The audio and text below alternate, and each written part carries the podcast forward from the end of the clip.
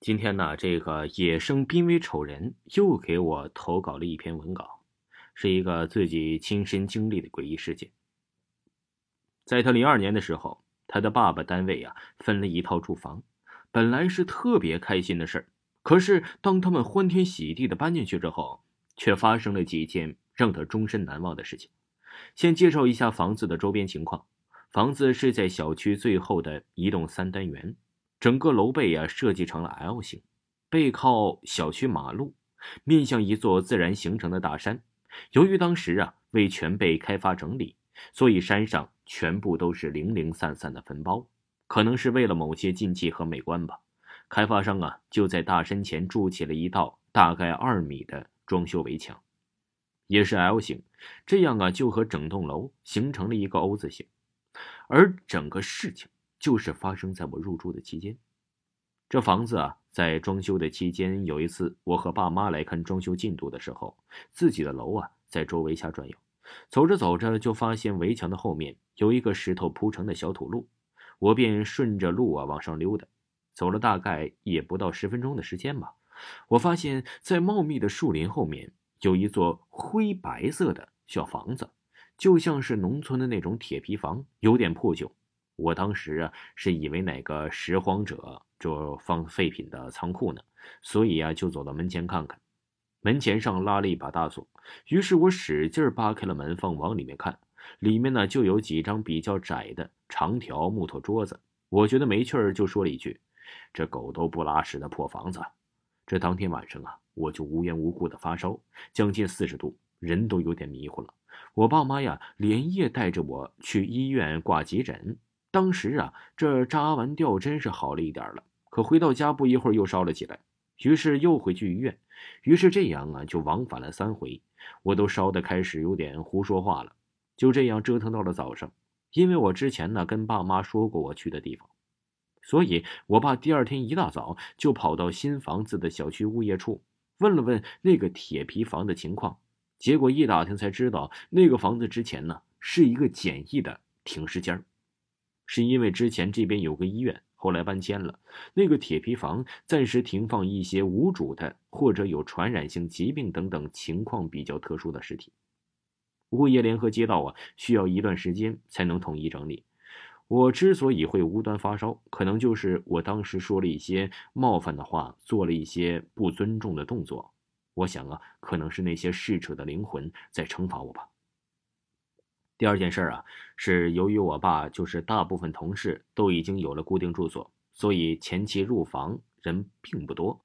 我们家呀算是第一批入住的，而且我爸有很多同事把新房简装一下就转租了。这件事就是发生在四楼的一个户外租客的身上，我也算是半个见证者吧。四楼住的一家三口外地人，好像是做那种小生意的吧，每天早出晚归的，挺辛苦的。他家呀有一个大概六七岁左右的小男孩，我还记得那年夏天，因为很热，所以将近十一点多了，楼下呀还是有很多邻居三三两两的乘凉、打麻将。那个小男孩啊，他妈妈也坐在这小区花坛上玩。当时我正往家溜达，就在经过那个小男孩身边的时候，听到他和他妈妈说：“妈妈，你看这山上怎么那么多人呢？他们拿那个小灯笼是在抓小虫吗？我也想抓小虫啊。”于是我自然而然的转头往山上的方向看过去，哪有人呢？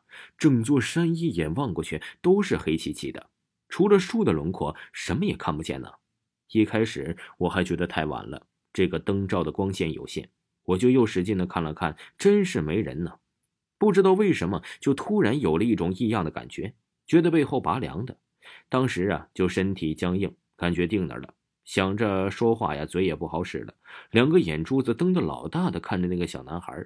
他妈妈也看见了我这个样子，一下子就挺尴尬的，使劲的打了他儿子几下，让他别胡说八道的，连拖带拽的把那个小男孩就往家一拖。那几天呢，我都没怎么好睡好觉。说实话，不害怕那是假的，因为山上有坟，是我之前亲眼所见的。虽然我当晚没看见什么。但过后啊，就控制不住的胡思乱想。我们新家呀是在十六号楼，离我们家两个楼之隔的十三号楼的一楼，有一个阿姨开了一个服装修改和清洗的小门面，平常生意看着也挺好的。有一天早上啊，我经过那里的时候，看着有好多的邻居都在围着那儿议论着些什么。幺幺零也来了，也拉上了警戒线。因为当时我有事儿，就没跟着他热闹。当天傍晚遛狗的时候，我家狗走到那儿就对着那个对面汪汪叫，很大声的、不依不饶的那种叫，全身呢像是触电一样的都炸起来了。我怕邻居投诉，所以马上啊就把这小狗牵走了。奇怪的是，之后很多天，不论早晚，只要遛狗走到那儿，我家狗就开始大叫，因为怕打扰到邻居。最后只好更换了遛狗的路线。之后偶然的一个机会，听到了事情的原委。原来那天呢，有个邻居的阿姨被杀了。